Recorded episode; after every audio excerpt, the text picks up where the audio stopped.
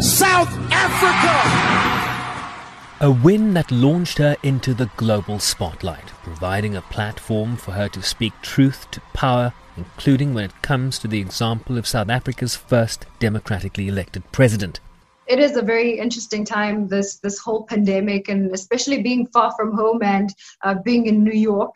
Um, I think just the spirit of Madiba I've, I've felt during this time. Um, you know, a spirit of, of, of giving, a spirit of, of togetherness um, is something that I've appreciated during this time. You know, when we speak of, of humanity, um, a lot of people have said we don't have humanity anymore. It's died a long time ago. And I think during this time, we were all able to see that actually, you know, people still care. You know, people are still able to be there for each other, you know, during tough times. And so I think I've felt his spirit come through a lot during this time.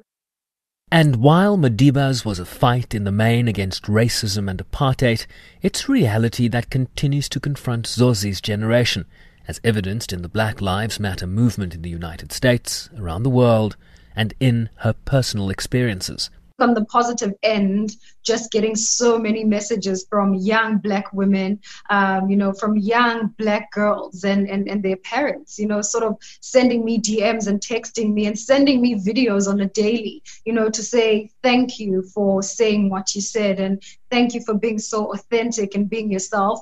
Because you were that person, you gave me permission uh, you know, to be comfortable in my blackness and everything that I stand for. And so I think that's been the most beautiful part of my journey. And of course, um, you know, the ugly side of it as well. Um, um, of, of, of people still not being accepting of my skin, um, you know, and, and the person that I am.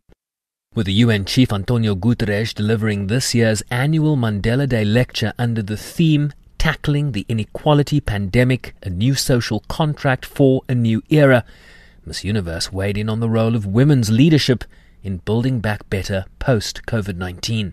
Women have always been there. Um, and I feel like they will always be there. Um, and and so I, I definitely um, see their role and, and hoping that they will be very much included um, after the pandemic. I think one thing that this pandemic has shown us is such a huge gap in inequality, you know, whether it be with gender and whether it be with race. And I think it's just one of the things that it revealed to us the most. And so, you know, stepping out of the pandemic, I'm hoping those are the things that are going to be tackled.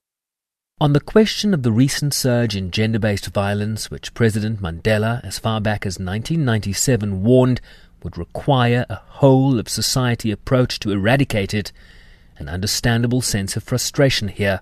More than two decades later. I'm mad.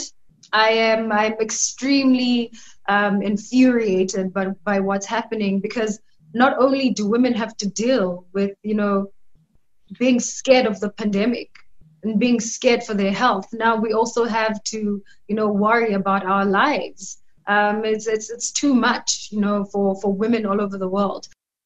A reign completely altered by a pandemic but taking inspiration from the example of the man who took the oath of office to become South Africa's first black president when she was merely seven months old.